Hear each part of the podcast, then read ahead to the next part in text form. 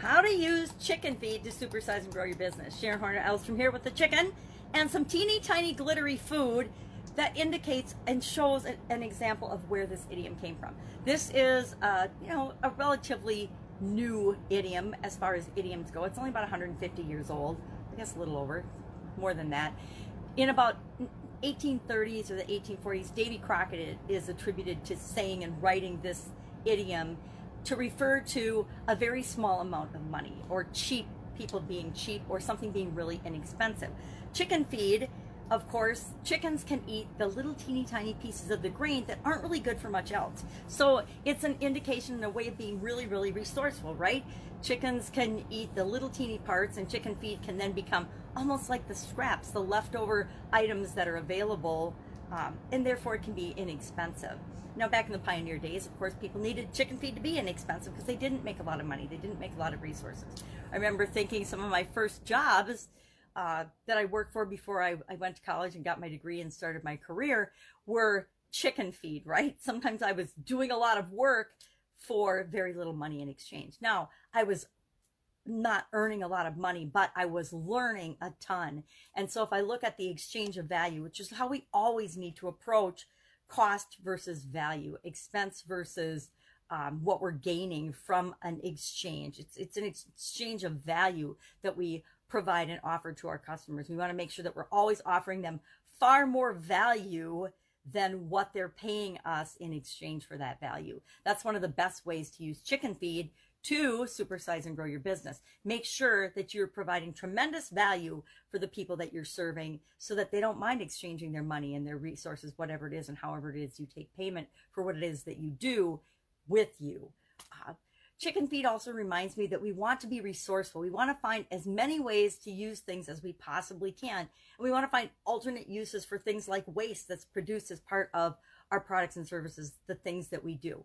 We want to make sure we're utilizing our energy, we're utilizing our resources to the best of our ability. And if we have byproducts of the things that we produce, I come from a manufacturing background, so to me, this was always a huge concern, is how do we eliminate, reduce scrap and waste or reuse it for something valuable? When I worked for a big industrial bakery, um, one of my, my key pet projects was how do we donate the excess food that isn't first quality that we can't send, don't choose to sell to our customers?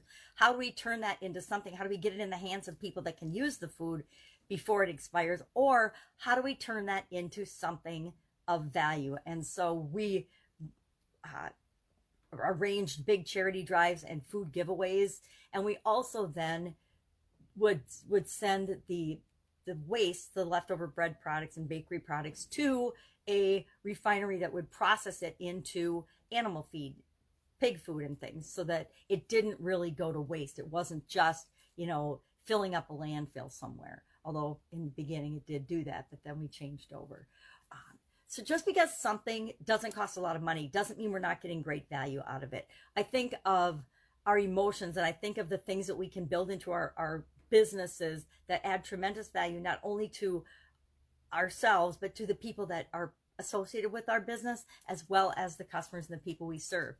Um, having strong principles and purpose and whys, like, and building upon kindness and in charity and love and gratitude uh, there, you can't put a price tag on that you can't put a price tag on how you make people feel you want to make sure that they're always having a great experience with your company and with your business.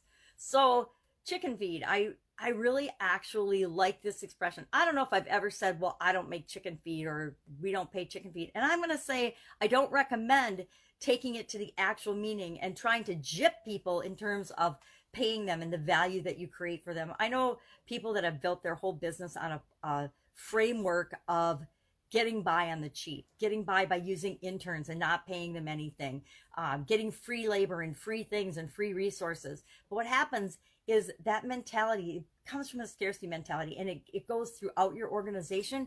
And when you build on a foundation like that, you're building on a foundation of sand, not on a foundation of bedrock or a firm foundation and you want to make sure that you're building your business on a firm foundation. So I don't recommend, you know, yeah, have interns if you're really helping them and giving them value, but it doesn't mean they have to be free or, or super cheap, right? You can pay your interns. Um, nothing wrong with interns. It's a great way for people to learn and get their foot in the door, but we don't want to be taking advantage of people by, by, by cheating them and feeding them chicken feed. So love to know your experience with this idiom, this expression, chicken feed. Have you had any experience with it? Oh, one other meaning that I thought was interesting that I really wasn't aware of is sometimes chicken feed means to leave a small trail. Like to me, this is more like a trail of crumbs, but a small trail of information and clues in order to mislead or entrap people. I thought, well, that's an interesting, interesting twist on the on the phrase or the idiom chicken feed but i guess i can see that people do do that. I mean look at our media right now. They're definitely leaving a trail of uh interesting information. I, I can't even call it news but definitely we see that going on around us all the time. So chicken feed has a lot more meanings than we ever thought. So love to know your experience. I'll be with you tomorrow with another interesting idiom. What does it mean? Where does it come from? And how might you use it in your business right now? Take care